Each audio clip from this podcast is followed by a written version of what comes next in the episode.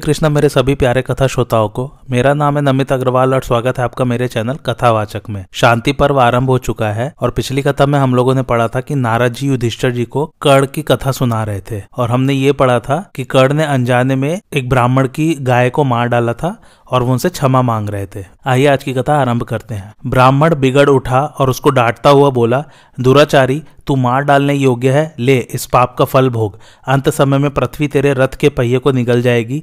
उस समय जब तू घबराया होगा, उसी अवस्था में शत्रु तेरा मस्तक काट डालेगा। यह शाप सुनकर कर्ण ने बहुत सी गायें, धन तथा रत्न दे ब्राह्मण को प्रसन्न करने की चेष्टा की। तब उसने फिर कहा, सारा संसार मिलकर भी मेरी बात झूठी नहीं कर सकता।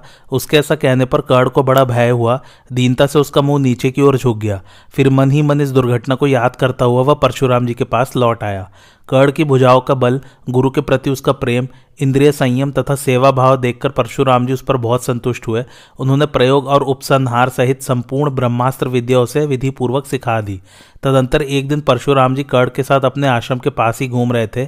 उपवास करने के कारण उनका शरीर दुर्बल हो गया था, अतः थकावट आ जाने से उन्हें नींद सताने लगी। कर्ण के ऊपर उनका पूर्ण विश्वास एवं स्नेह था, इसलिए वे उसी की गोद में सिर रखकर सो गए। इतने में लार, मज्जा, मांस और रक्त का आहार करने वाला एक भयंकर कीड़ा, जो बड़ा तीखा डंक मारता था, कर्ण के पास आया और उसकी जांग पर चढ़ गया। जांग में घाव करके वह उसका रक्तपान करने लगा। इस प्रकार कीड़े के काटने से उसे व्यथा होती रही, किंतु उसने धैर्य पूर्वक उसे सहन किया और गुरु के जाग उठने के डर से कीड़े को दूर नहीं हटाया, बल्कि उसकी ओर से उपेक्षा कर दी। कड़ के देह से निकले हुए रक्त की धारा से जब परशुराम जी का शरीर भीगने लगा तो वे सहसा जाग उठे और शंकित होकर बोले, अरे, तू तो अशुद्ध हो गया, यह क्या कर रहा है? भय छोड़कर ठीक ठीक बता। तब कर्ण ने उन्हें कीड़े के काटने की बात बता दी। जो ही उन्होंने उस कीट की ओर दृष्टिपात किया, उसके प्राण पखेरु उड़ गए। यह एक अद्भुत घटना हुई। इतने में एक भयंकर राक्षस आकाश में खड़ा दिखाई दिया। वह दोनों हाथ जोड़कर परशुराम जी से बोला, मुनिवर, आपने मुझे इस नरक के कष्ट से छुटकारा दिला दिया। यह मेरा बड़ा प्रिय कार्य हुआ। मैं आपको प्रणाम करता हूँ और अब जहाँ से आया था, वहीं जा रहा हूँ। परशुराम जी ने पूछा, अरे, तू कौन है और कैसे इस नरक में पड़ा था? उसने उत्तर दिया, तात सत्ययुग की बात है। मैं दंश नामक असुर था। एक दिन मैंने मुनि की प्राण प्यारी पत्नी का बलपूर्वक अपहरण किया। इससे क्रोध में आकर महर्षि ने यह श्राप दिया। पापी, तू कीड़ा होकर नरक में पड़ेगा। तब मैंने उनसे प्रार्थना की, ब्राह्मण, इस शाप का अंत भी होना चाहिए। उन्होंने कहा, मेरे वंश में उत्पन्न हुए परशुराम की दृष्टि पड़ने से इस श्राप का अंत होगा। इस प्रकार मैं इस दुर्दशा को प्राप्त हुआ था और आज आपका समागम होने से मेरा इस पाप योनि से उद्धार हुआ है। यह कहकर वह महान असुर परशुराम जी को प्रणाम करके चला गया। अब परशुराम जी ने क्रोध में भरकर कर्ण से कहा, मूर्ख, तूने इस कीड़े के काटने की जो भयंकर पीड़ा बर्दाश्त की है, इसे ब्राह्मण कभी नहीं सह सकता। तेरा धैर्य तो छत्री के समान जान पड़ता है। सच सच बता, तू कौन है? उनका प्रश्न सुनकर कर्ण शाप के भय से डर गया और उन्हें प्रसन्न करने की चेष्टा करता हुआ बोला, ब्राह्मण, मैं ब्राह्मण और क्षत्रिय से भिन्न सूत जाति में उत्पन्न हुआ हूँ। लोग मुझे राधा का पुत्र कर्ण कहते हैं। ब्रह्मास्त्र के लोभ से मैंने झूठा परिचय दिया था, मुझ पर कृपा कीजिए। विद्या प्रदान करने वाला गुरु निसंदेह पिता के ही समान है, इसलिए मैंने आपके निकट अपना भार्गव गोत्र बतलाया था। यह कहकर कर्ण दीन भाव से हाथ जोड़कर उनके सामने पृथ्वी पर पड़ गया और थर थर कांपने लगा। यह देख परशुराम जी ने हँसते हुए से कहा, मूर्ख, तूने ब्रह्मास्त्र के लोभ से झूठ बोलकर मेरे साथ कपट किया है, इसलिए जब तू संग्राम में अपने समान योद्धा से युद्ध करेगा और तेरी मृत्यु निकट आ जाएगी, उस समय तुझे मेरे दिए हुए ब्रह्मास्त्र का स्मरण नहीं रहेगा।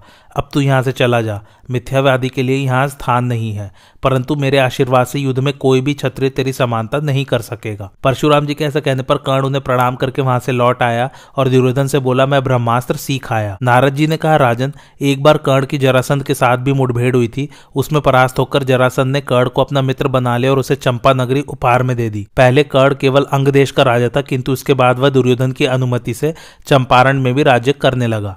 इसी प्रकार एक समय इंद्र ने आपकी भलाई करने के लिए कर्ण से कवच और कुंडलों की भीख मांगी थी। ये कवच और कुंडल दिव्य थे तथा कर्ण के देह के साथ ही उत्पन्न हुए थे। तो भी उसने इंद्र को ये दोनों वस्तुएँ दान कर दी। इसलिए अर्जुन श्री कृष्ण के सामने उसे मारने में सफल हो सके। एक तो उसे अग्निहोत्री ब्राह्मण तथा महात्मा परशुराम ने श्राप दे दिया था। दूसरे, उसने स्वयं भी कुंती को वरदान दिया था कि मैं तुम्हारे चार पुत्रों को नहीं मारूँगा। इसके सिवा महारथियों की गणना करते समय भीष्म ने कर्ण को अर्धरथी कहकर अपमानित किया था। इसके बाद शल्य ने भी उसका तेज नष्ट किया और भगवान कृष्ण ने नीति से काम लिया। इतनी बातें तो कर्ण के विपरीत हुई और अर्जुन को रुद्र इंद्र, यम, वरुण, कुबेर, द्रोण तथा कृपाचार्य से दिव्यास्त्र प्राप्त हुए थे, जिनका उपयोग करके उन्होंने कर्ण का वध किया है। फिर भी वह युद्ध में मारा गया है, इसलिए शोक के योग्य नहीं है। इतना कहकर देवर्षि नारद चुप हो गए और राजे शोकमग्न हो चिंता में डूब गए। उनकी अवस्था देख कुंती शोक से विवल हो उठी और मधुरवाणी में अर्थ भरे वचन कहने लगी, बेटा, कर्ण के लिए शोक न करो, चिंता छोड़ो और मेरी बात सुनो। मैंने और भगवान सूर्य ने पहले कर्ण को यह जताने की कोशिश की थी कि युधिष्ठर आदि तुम्हारे भाई हैं। एक हितैषी सुहर्द को जो कुछ कहना चाहिए। सूर्यदेव ने वह सब कहा। उन्होंने से स्वप्न में तथा मेरे सामने भी बहुत समझाया, परंतु हम लोग अपने प्रयत्न में सफल न हो सके। वह मौत के वशीभूत होकर बदला लेने को तैयार था, इसलिए मैंने भी उसकी उपेक्षा कर दी। माता की बात सुनकर धर्मराज के नेत्रों में आँसू भर आए। वे शोक से व्याकुल होकर कहने लगे, माँ, तुमने यह रहस्यमयी बात छिपा रखी थी, इसलिए आज मुझे कष्ट भोगना पड़ता है। फिर उन्होंने दुखी होकर संसार की सब स्त्रियों को शाप दे दिया। आज से कोई भी स्त्री गुप्त बात छिपाकर नहीं रख सकेगी। इसके बाद वे मरे हुए पुत्र पौत्र संबंधी तथा सुहृदों को याद करके बहुत विकल हो गए और अर्जुन की ओर देखकर कहने लगे, अर्जुन, यदि हम लोग वृष्णिवंशी तथा अंधक वंशी क्षत्रियों के नगरों में जाकर भिक्षा से अपना जीवन निर्वाह कर लेते तो आज अपने कुटुंब को निर्वश करके हमें यह दुर्गति नहीं भोगनी पड़ती। क्षत्रिय के आचार और उसके बल, पौरुष तथा अमर्श को भी धिक्कार है, जिनके कारण हम इस विपत्ति में पड़ गए।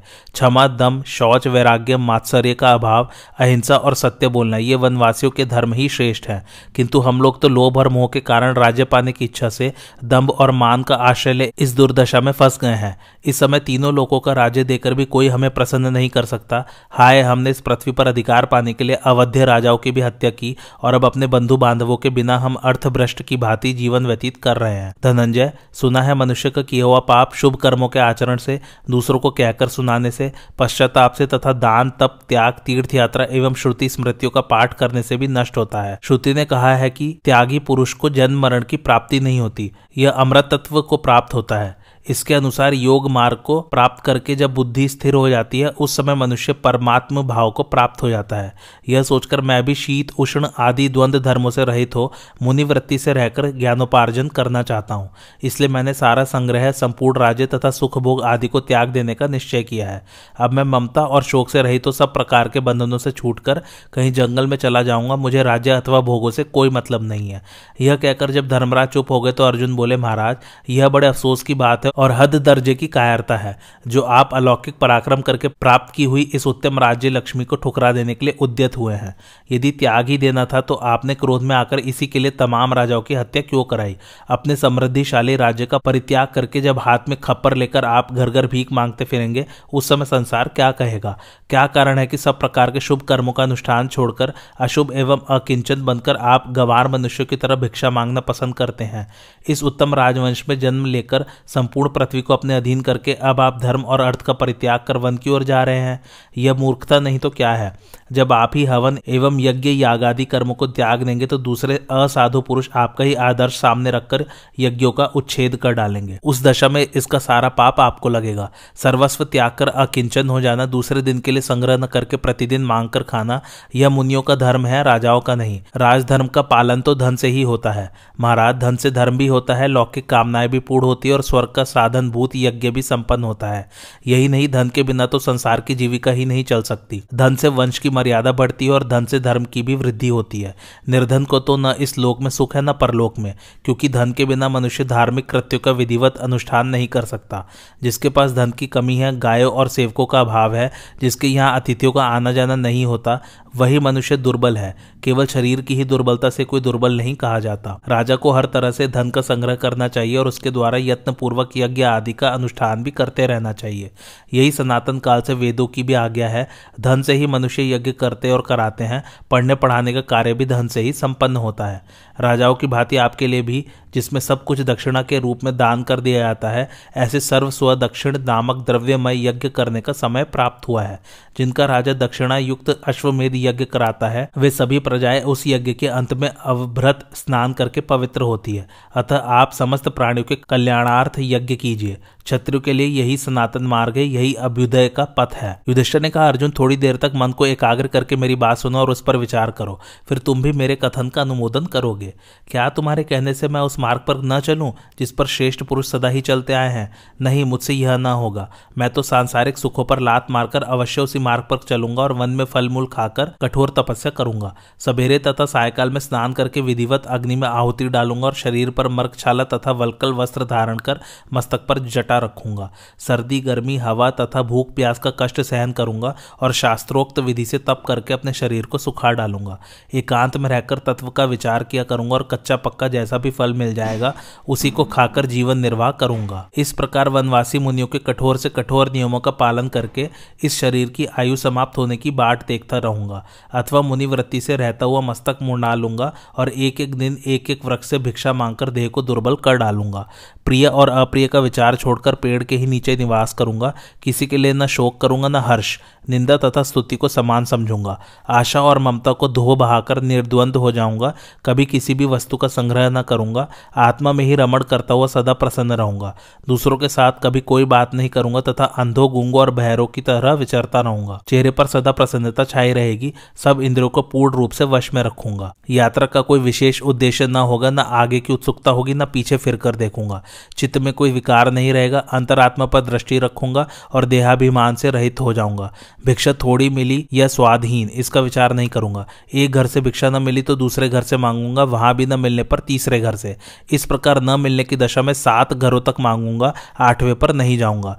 जब घरों में धुआँ निकलना बंद हो गया हो, मूसल रख दिया गया हो, अंगारे बुझ गए हो, सब लोग खा पी चुके हो, परोसी हुई थाली को इधर उधर ले जाने का काम समाप्त हो गया हो भिकमंगे भिक्षा लेकर लौट गए हो, ऐसे समय में मैं एक ही वक्त भिक्षा के लिए जाया करूँगा। सब ओर से स्नेह का बंधन तोड़कर पृथ्वी पर विचरता रहूँगा, न जीवन से राग होगा, न मृत्यु से द्वेष। यदि एक मनुष्य मेरी एक भाव बसूले से काटता हो और दूसरा दूसरी भाव पर चंदन चढ़ाता हो तो मैं उन दोनों पर समान भाव ही रखूँगा। न एक का मंगल चाहूँगा, न दूसरे का अमंगल। मंगल केवल शरीर निर्वाह के लिए पलकों के खोलने, मीचने तथा खाने पीने आदि का कार्य करूँगा। परंतु इसमें भी आसक्ति नहीं रखूँगा।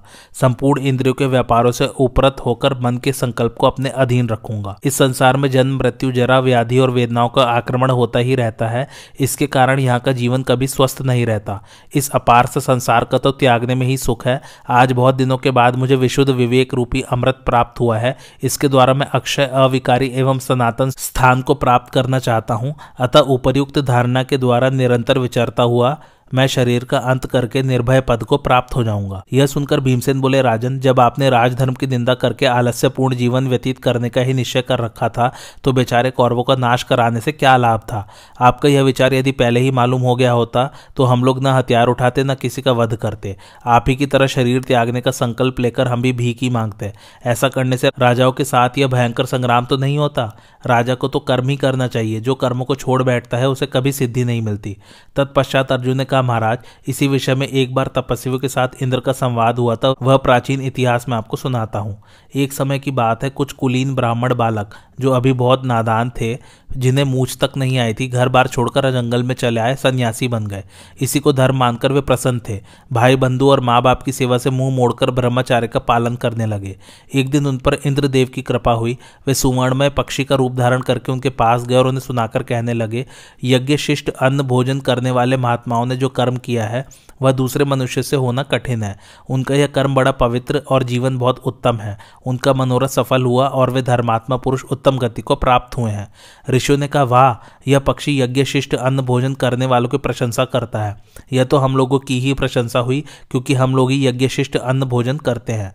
पक्षी ने कहा, अरे, मैं तुम्हारी प्रशंसा नहीं करता। तुम तो झूठा खाने वाले और मूर्ख हो। पाप पंख में फंसे हुए हो यज्ञ शिष्ट अन्न खाने वाले तो दूसरे ही होते हैं। ऋषियों ने कहा, पक्षी, यह बड़ा कल्याणकारी साधन है, ऐसा समझकर ही हम इस मार्ग का अवलंबन किए बैठे हैं। अब तुम्हारी बात सुनकर तुम पर हमारी श्रद्धा हुई है, अतः जो अत्यंत कल्याण करने वाला साधन हो, वही हमें बताओ। पक्षी ने कहा, यदि तुम्हारा मुझ पर विश्वास है तो मैं यथार्थ बताता हूँ, सुनो। चौपायों में गाय धातुओं में सोना, शब्दों में प्रणव आदि मंत्र और मनुष्यों में ब्राह्मण श्रेष्ठ है। ब्राह्मण के लिए जात, कर्म आदि संस्कार शास्त्र वेद है। ब्राह्मण जब तक जीवित रहे समय समय पर उसका संस्कार होता रहना चाहिए। मरने के पश्चात भी उसका शमशान भूमि में अंत्येष्टि संस्कार तथा घर पर श्राद्ध आदि वेद विधि के अनुसार होना उचित है। वेदोक्त यज्ञ, याग आदि कर्म ही उसके लिए स्वर्ग में पहुँचाने वाले उत्तम मार्ग है। वैदिक कर्म ही सिद्धि का क्षेत्र है। सभी प्राणी इसकी इच्छा रखते हैं। जहाँ इन कर्मों का विधिवत संपादन होता है, वह गृहस्थ आश्रम ही सबसे बड़ा आश्रम है। जो कर्म की निंदा करते हैं, उन्हें कुमार्गामी समझना चाहिए। उन्हें बड़ा पाप लगता है। देवयज्ञ, पितृयज्ञ और ब्रह्म यज्ञ यही तीन सनातन मार्ग हैं। संसार में व्रत को ही तप कहते हैं, किंतु वह इसकी अपेक्षा मध्यम श्रेणी का है। जो यज्ञशिष्ट अन्न भोजन करते हैं, उन्हें अविनाशी पद की प्राप्ति होती है। देवताओं, पितरों, अतिथियों तथा परिवार के अन्य लोगों को अन्न देकर जो स्वयं सबसे पीछे खाते हैं, वे ही यज्ञशिष्ट अन्न भोजन करने वाले कहे गए हैं। अर्जुन कहते हैं, महाराज, वे ब्राह्मण कुमार पक्षी रूपधारी इंद्र की धर्म और अर्थयुक्त बातें सुनकर इस निश्चय पर पहुँचे कि हम लोग जिस स्थिति में हैं, यह हितकर नहीं है। इसलिए वे वनवास छोड़कर घर लौट गए और गृहस्थ धर्म का पालन करने लगे। अतः आप भी धैर्य धारण करके संपूर्ण भूमंडल का अकंटक राज्य कीजिए। अर्जुन की बात समाप्त होने पर नकुल ने भी उन्हीं का अनुमोदन करते हुए राजे दुष्टर से कहा, राजन विशाख युप नामक क्षेत्र में संपूर्ण देवताओं द्वारा की हुई अग्नि स्थापना के चिन्ह मौजूद हैं। इससे आपको यह समझना चाहिए कि देवता भी वैदिक कर्मों और उनके फलों में विश्वास करते हैं। जो वेदों की आज्ञा के विरुद्ध चलते हैं, उन्हें तो महान नास्तिक मानना चाहिए। वैदिक कर्मों का परित्याग करके कोई भी स्वर्ग में नहीं जा सकता। वेद वेदता विद्वान कहते हैं, यह गृहस्थ आश्रम सब आश्रमों से श्रेष्ठ है। श्रोत्रिय ब्राह्मणों की राय भी सुन लीजिए। जो धर्म पूर्वक उपार्जन किए हुए धन का यज्ञ आदि कर्मों में उपयोग करता है, वह शुद्धात्मा मनुष्य ही त्यागी है। जिनका कोई घर बार नहीं जो इधर उधर विचरते और मौन रहकर वृक्ष के नीचे सो जाते हैं, जो कभी रसोई नहीं बनाते और मन तथा इंद्रियों को वश में रखते हैं, ऐसे त्यागियों को भिक्षु या सन्यासी कहते हैं। जो ब्राह्मण क्रोध और हर्ष नहीं करता, किसी की चुगली नहीं करता तथा प्रतिदिन वेदों का स्वाध्याय करता है, वह त्यागी कहलाता है। एक समय महर्षियों ने चारों आश्रमों को विवेक के तराजू पर तोला। तीन आश्रम एक ओर थे और अकेला गृहस्थ आश्रम दूसरी ओर। किंतु वह विचार से उन तीनों की अपेक्षा महत्वपूर्ण सिद्ध हुआ। तब से उन्होंने निश्चय किया कि यही मुनियों का मार्ग है, यही लोकवेताओं की गति है। जो ऐसी भावना रखता है, वह भी त्यागी है। घर छोड़कर जंगल में चले जाने से ही कोई त्यागी नहीं होता। जंगल में जाकर भी जिसके हृदय में कामना जागृत होती है, उसके गले में यमराज मौत का फंदा डाल देते हैं। शम, दम, धैर्य, सत्य, शौच, सरलता, यज्ञ, धारणा तथा धर्म, इन सबका ही निरंतर पालन ऋषियों के लिए बताया गया है। पितरों, देवताओं तथा अतिथियों का पोषण तो गृहस्थ आश्रम में ही होता है, केवल इसी आश्रम में धर्म, अर्थ और काम, ये तीन पुरुषार्थ सिद्ध होते हैं। भीतर और बाहर जो कुछ भी मन को फंसाने वाली चीज़ें हैं, उन्हें छोड़ने से मनुष्य त्यागी बनता है, सिर्फ़ घर छोड़ देने से त्याग की सिद्धि नहीं होती। होती। तदंतर सहदेव ने कहा, भारत केवल बाहर के पदार्थों का त्याग करने से सिद्धि नहीं मिलती। शरीर से संबंध रखने वाली वस्तुओं को छोड़ देने से भी सिद्धि मिलती है या नहीं, इसमें संदेह है। बाहरी पदार्थों का त्याग करके दैहिक सुख भोगों में आसक्त रहने वाले को जो धर्म या सुख प्राप्त होता है, वह तो हमारे शत्रुओं को हो। किंतु दैहिक स्वार्थ में आने वाली वस्तुओं की ममता छोड़कर, अनासक्त भाव से पृथ्वी का राज्य शासन करने वाले को जिस धर्म अथवा सुख की प्राप्ति होती है, वह हमारे हितैषी मित्रों को मिले। दो अक्षरों का मम मृत्यु है और तीन अक्षरों का न मम, अमृत सनातन ब्रह्म है। मम का अर्थ है यह मेरा है और न मम का मतलब है यह मेरा नहीं है। जो सबके भीतर विराजमान आत्मा को देखते हैं, वही महान भय से छुटकारा पाते हैं। इस प्रकार अपने भाइयों के मुख से वेद के सिद्धांतों को सुनकर भी जब युधिष्ठर चुप ही रह गए तो धर्म को जानने वाली द्रौपदी उनकी ओर देखकर उन्हें मधुर वचनों से समझाती हुई कहने लगी, महाराज, ये सदा आपके लिए दुखी दुख उठाते आए हैं। अब तो इन्हें उचित बातें सुनाकर आनंदित कीजिए। आपको याद होगा जब द्वैत वन में ये सभी भाई आपके साथ सर्दी, गर्मी और आंधी पानी का कष्ट भोग रहे थे। उन दिनों आपने इन्हें धैर्य देते हुए कहा था, बंधुओं, हम लोग युद्ध में दुर्योधन को मारकर संपूर्ण पृथ्वी का राज्य भोगेंगे। धर्मराज, यदि यही करना था तो उस समय आपने वैसी बातें क्यों कही? आपको यह पृथ्वी न तो शास्त्र सुनाने से मिली है, न दान में, न आपने किसी को समझा बुझाकर इसे हड़प लिया है, न यज्ञ में प्राप्त किया है और न भीख मांग कर ही पाया है। आपने तो शत्रु की प्रबल सेना का संहार करके इस पर विजय पाई है, इसलिए आप इस पृथ्वी का उपभोग कीजिए। महाराज, ये सब लोग समझाने का प्रयत्न कर रहे हैं फिर भी आप मानते नहीं। मैं सच कहती हूँ, आप संपूर्ण पृथ्वी का राज्य छोड़कर अपने लिए स्वयं विपत्ति बुला रहे हैं। राजे युधिष्ठिर बोले, भीम, असंतोष, प्रमाद, मद, राग, अशांति, बल, मोह, अभिमान तथा उद्वेग, इन प्रबल पापों ने तुम्हारे मन को वशीभूत कर लिया है, इसलिए तुम्हें राज्य की इच्छा होती है। भाई, भोगों की आसक्ति छोड़ो और बंधन मुक्त होकर शांत एवं सुखी हो जाओ। तुम भी अपना आहार कम करके पेट की आग शांत करो, यह आजकल बहुत बढ़ गई है। पहले अपने पेट को जीतो, फिर ऐसा समझा जाएगा कि इस जीती हुई पृथ्वी के द्वारा तुमने कल्याण पर विजय पाई है। भीमसेन, तुम मनुष्य के काम, भोग तथा ऐश्वर्य की प्रशंसा करते हो, किंतु जो भोगों से रहित और तुम्हारी अपेक्षा बहुत दुर्बल है, वे ऋषि मुनि ही सर्वोत्तम पद को प्राप्त होते हैं। जो लोग पत्ते चबाते हैं, पत्थर पर पीसकर या दांतों से ही चबाकर खाते हैं, अथवा पानी या हवा पीकर ही रह जाते हैं, उन तपस्वियों ने ही नरक पर विजय पाई है। वहाँ तुम्हारे जैसे वीरों की वीरता नहीं काम देती। एक और संपूर्ण पृथ्वी का शासन करने वाला राजा है, और दूसरी ओर पत्थर और सोने को एक समझने वाला मुनि। इन दोनों में में मुनि ही कृतार्थ है, राजा नहीं। जिन्होंने भोगों की आसक्ति छोड़ दी है, वे कभी शोक नहीं करते। फिर तुम क्यों भोगों की चिंता कर रहे हो? यदि संपूर्ण भोगों का परित्याग कर दो तो मिथ्यावाद से छूट जाओगे। राजा जनक समस्त द्वंद्व से रहित और जीवन मुक्त पुरुष थे। उन्हें मोक्ष स्वरूप आत्मा का साक्षात्कार हो गया था। पूर्व काल में राजा जनक ने जो बात कही थी, उसे लोग इस प्रकार बताते हैं। दूसरों की दृष्टि में मेरे पास अनंत धन है। किंतु मेरा उसमें कुछ भी नहीं है। सारी मिथिला जल जाए तो भी मेरा कुछ नहीं जलेगा। जो स्वयं दृष्टा रूप से रहकर इस दृश्य प्रपंच को देखता है, वही आँख वाला और वही बुद्धिमान है। अज्ञात तत्वों का ज्ञान एवं सम्यक बोध कराने वाली वृत्ति को बुद्धि कहते हैं। जब मनुष्य भिन्न भिन्न प्राणियों को एक ही परमात्मा में स्थित देखता है, तथा उसी से सबका विस्तार हुआ मानता है, उस समय वह ब्रह्मा स्वरूप हो जाता है। बुद्धिमान और तपस्वी ही उस उत्तम गति को प्राप्त होते हैं, जो जड़ और अज्ञानी है, जिनमें शुद्ध बुद्धि तथा तप का अभाव है, ऐसे लोगों की वहाँ पहुँच नहीं होती। वास्तव में सब कुछ बुद्धि में ही स्थित है। यो कहकर राजा युधिष्ठर चुप हो गए, तब अर्जुन ने फिर कहा, महाराज, जानकार लोग राजा जनक और उनकी स्त्री का संवाद रूप एक प्राचीन इतिहास कहा करते हैं। राजा जनक ने भी राज्य का परित्याग त्याग करके भीख मांगने का निश्चय किया था, उस समय उनकी रानी ने दुखी होकर जो कुछ कहा था वही आपको सुना रहा हूँ। कहते हैं, एक दिन राजा जनक पर मूर्ता सवार हुई।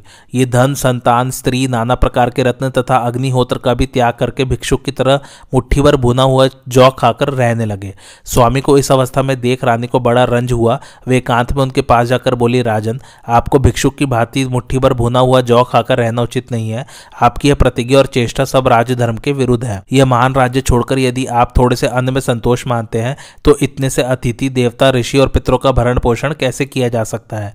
मैं तो समझती हूँ आपका ये सारा परिश्रम व्यर्थ है, आपने कर्मों को त्यागा है, इसलिए देवता, अतिथि और पितरों ने आपका भी परित्याग कर दिया है। आपके रहते ही आपकी माता आज से पुत्र ही ना हुई, और यह अभागिनी कौशल्या भी पति ही ना। भला कहिए तो ये नाना प्रकार के वस्त्र तथा आभूषण छोड़कर आप किस लिए सन्यासी हो रहे हैं? क्यों निष्क्रिय जीवन व्यतीत कर रहे हैं? जब सब कुछ छोड़कर भी आप मुट्ठी भर जौ के लिए दूसरों की कृपा चाहते हैं तो इस त्याग में और राज्य करने में अंतर ही क्या रहा? दोनों एक से ही तो है। फिर क्यों कष्ट उठा रहे हैं? मुट्ठी भर जौ की आवश्यकता बनी ही रह गई तो सर्व त्याग की प्रतिज्ञा कहाँ रही? महाराज, जो बराबर दूसरों से दान लेता है तथा जो निरंतर स्वयं ही दान करता रहता है, उन दोनों में क्या अंतर है? उनमें कौन सा श्रेष्ठ है? इसे आप समझिए। संसार में साधु संतों को अन्न देने वाले राजा की आवश्यकता है। यदि दान करने वाला राजा न रहे तो मोक्ष चाहने वाले महात्माओं का जीवन निर्वाह कैसे हो? अन्न से ही प्राण की पुष्टि होती है, इसलिए अन्न देने वाला प्राणदाता होता है। गृहस्थ आश्रम से अलग होकर भी त्यागी लोग गृहस्थों के ही सहारे जीवन धारण करते हैं। जो आसक्ति रहित एवं सब प्रकार के बंधनों से मुक्त है, शत्रु और मित्र में समान भाव रखता है, वह किसी भी आश्रम में रहकर मुक्त ही है। बहुत से लोग तो दान लेने या पेट पालने के लिए मुंड मुड़ाकर गेरुए, वस्त्र पहन, घर से निकल जाते हैं, वे नाना प्रकार के बंधनों में बंधे होने के कारण भोगों की ही खोज में डोलते फिरते हैं। हृदय का राग आदि दोष दूर न हुआ, हो तो गेरुआ वस्त्र धारण करना विडंबना मात्र है। मेरा तो विश्वास है कि धर्म का ढोंग रचाने वाले मंथ मुंडे अपनी जीविका चलाने के लिए ही ऐसा करते हैं। जो हो, आप तो साधु महात्माओं का पालन पोषण करते हुए जितेंद्रिय होकर पुण्य लोकों पर अधिकार प्राप्त कीजिए, जो प्रतिदिन गुरु के लिए संविधा लाता है अथवा निरंतर बहुत सी दक्षिणाओं वाले यज्ञ करता रहता है, उससे बढ़कर धर्म परायण कौन होगा? इस तरह रानी के समझाने से जनक ने संन्यास का विचार छोड़ दिया। राजा जनक संसार में तत्ववेत्ता के रूप में प्रसिद्ध है, किंतु उन्हें भी मोह हो गया था। उन्हीं की भांति आप भी मोह में न पड़िए। यदि हम लोग सर्वदा दान और तप में तत्पर रहकर अपने धर्म का अनुसरण करेंगे, दया आदि गुणों से संपन्न रहेंगे, काम क्रोध आदि दोषों को त्याग देंगे तथा अच्छी तरह से दान देते हुए प्रजा पालन में लगे रहेंगे तो गुरु और वृद्ध जनों की सेवा करते हुए हम अपने अभीष्ट लोक प्राप्त कर लेंगे। इसी प्रकार ब्राह्मण सेवी और सत्यभाषी होकर देवता, अतिथि और समस्त प्राणियों की विधिवत सेवा करते रहने से भी हमें अपना इष्ट स्थान प्राप्त हो जाएगा। राजा युधिष्ठर ने कहा, भैया, तप और त्याग दोनों ही परस्पर एक दूसरे से श्रेष्ठ है। अर्जुन, तुम जो ऐसा समझते हो कि धन से बढ़कर कोई चीज़ ही नहीं है, सो ठीक नहीं है। वास्तव में धन का कोई महत्व नहीं है। यह बात जिस तरह समझ में आ जाए, वही तुम्हें बता रहा हूँ। स्वाध्याय में लगे हुए भी अनेकों धर्मनिष्ठ पुरुष दिखाई देते हैं। वे तपस्वी ऋषि ही हैं जो अंत में सनातन लोगों को प्राप्त करते हैं। किंतु मोक्ष मार्गी पुरुषों की गति तो अनिर्वचनीय है। अतः योग ही सब साधनों में प्रधान माना गया है। पर उसका स्वरूप जानना बहुत कठिन है। विद्वान लोग सार, असार वस्तु का विवेक करने की इच्छा से निरंतर शास्त्र का विचार करते रहते हैं और वे अपने स्वरूप में स्थित हुए यही मुक्त हो जाते हैं। वह आत्म तत्व अत्यंत सूक्ष्म है, नेत्र से उसे देखा नहीं जा सकता और वाणी से कहा नहीं जा सकता। जो बड़े युक्ति कुशल विद्वान है, वे भी इस आत्म तत्व के विषय में चक्कर में पड़ जाते हैं। साधारण जीवों की तो बात ही क्या है? इसी प्रकार बड़े बड़े बुद्धिमान, श्रोत्रिय और शास्त्रज्ञों के लिए भी वह अत्यंत दुर्विज्ञेय है। किंतु अर्जुन, तत्वज्ञ लोग तो तप, ज्ञान और त्याग से उस नित्य महान सुख को प्राप्त कर लेते हैं। युधिष्ठर की बात पूरी होने पर वहाँ बैठे हुए देवस्थान नाम के एक तपस्वी ने ये युक्ति युक्त वचन कहने आरंभ किए। अजात शत्रु आपने धर्मानुसार यह सारी पृथ्वी जीती है, इसे आपको व्यर्थ ही नहीं त्याग देना चाहिए। राजन ब्रह्मचार्य गृहस्थ, वानप्रस्थ और संन्यास, ये चारों आश्रम, ब्रह्मा को प्राप्त करने की चार सीढ़ियाँ हैं और उनका वेद में प्रतिपादन किया गया है, अतः आपको इन्हें क्रम से ही पार करना चाहिए।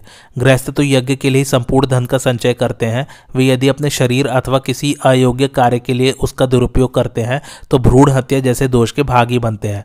ब्रह्मा ने यज्ञ के लिए ही धन की रचना की है और यज्ञ के लिए ही पुरुष को उसका रक्षक नियुक्त किया है। अतः यज्ञ के लिए सारा धन खर्च कर देना चाहिए, उसके बाद शीघ्र ही कामना की सिद्धि हो जाती है। राजन मनुष्य के मन में संतोष होना स्वर्ग से भी बढ़कर है। संतोष ही सबसे बड़ा सुख है, संतोष से बढ़कर संसार में कोई बात नहीं है। उसकी ठीक ठीक स्थिति तभी होती है, जब मनुष्य कछुआ जैसे अपने अंगों को सिकोड़ लेता है उसी प्रकार अपनी सब कामनाओं को सब ओर से समेट लेता है। उस समय तुरंत ही आत्मज्योति स्वरूप परमात्मा का अपने अंतकरण में ही प्रत्यक्ष अनुभव हो जाता है। जब मनुष्य किसी से भी भय नहीं मानता तो उससे भी किसी को कोई डर नहीं रहता। वह काम और द्वेष को जीत लेता है तथा आत्मा का साक्षात्कार कर लेता है। श्री व्यास जी ने कहा, राजन, जो लोग मारे गए हैं, वे तो अब किसी भी कर्म या यज्ञ आदि से मिल नहीं सकते और न कोई ऐसा पुरुष ही है जो उन्हें लाकर दे दे। बुद्धि या शास्त्र अध्ययन के द्वारा असमय ही किसी विशेष वस्तु को पा लेना मनुष्य के वश की बात नहीं है। कभी कभी तो मूर्ख मनुष्य को भी उत्तम वस्तु की प्राप्ति हो जाती है, वास्तव में कार्य की सिद्धि में काल ही की प्रधानता है। शिल्प, मंत्र और औषधियाँ भी दुर्भाग्य के समय फल नहीं देती। समय की अनुकूलता होने पर जब सौभाग्य उदय होता है तो वे ही सफलता और वृद्धि की निमित्त बन जाती हैं। समय आने पर ही मेघ जल बरसाते हैं। बिना समय के वृक्षों में फल, फूल भी नहीं लगते, तथा जब तक अनुकूल समय नहीं आता, तब तक पक्षी, सर्प, मृग, हाथी और हरिणों में कामोन्माद नहीं आता। स्त्रियाँ गर्भ धारण नहीं करती, जाड़ा, गर्मी और वर्षा ऋतुएँ नहीं आती, किसी का जन्म या मरण नहीं होता, बालक बोलना आरंभ नहीं करता, मनुष्य पर यौवन नहीं आता और बोया हुआ बीज अंकुरित नहीं होता। इसी प्रकार सूर्य के उदय और अस्त, चंद्रमा के वृद्धि और ह्रास तथा समुद्र के उतार चढ़ावे बिना अनुकूल समय आए नहीं होते। आज की कथा यही समाप्त होती है। कैसी लगे आप लोगों को मेरी कथा, मुझे कमेंट करके ज़रूर बताइए और मेरे चैनल कथावाचक को लाइक, शेयर और सब्सक्राइब ज़रूर कीजिए। थैंक्स फॉर वॉचिंग, धन्यवाद।